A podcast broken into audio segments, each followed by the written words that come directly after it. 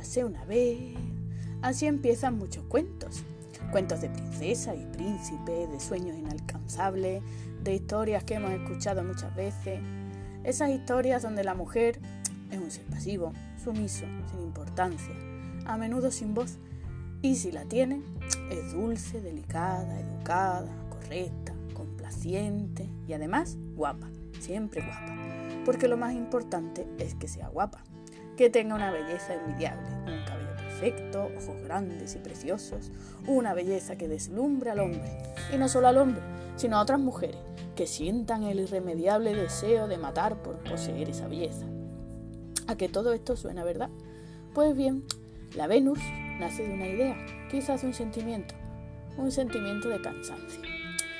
Cansancio de ver cómo se desprecia y ningunea la belleza que no entra en el canon actual, de cómo nos han enfrentado sin razón y de cómo una palabra ha pasado de no tener significado a significarlo todo.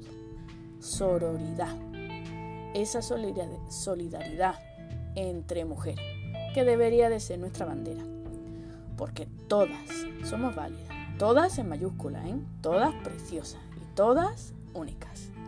Esto es lo que he querido representar con la Venus, una mujer como yo, como todas, real, diferente, única. He querido, al diseñarla, he querido visibilizar esos colores de piel que no solemos ver o que no solemos tejer, esas formas redondas, esos pechos grandes, con pezones, y ese pubis con pelo natural del cual no tendríamos que avergonzarnos nunca. Y con ello quiero transmitir lo importante que es que nos queramos tal cual somos, con todo nuestro cuerpo, con todo nuestro ser. Vamos a querernos el 8 de marzo, vamos a querernos todos los días, porque nosotras somos únicas y preciosas.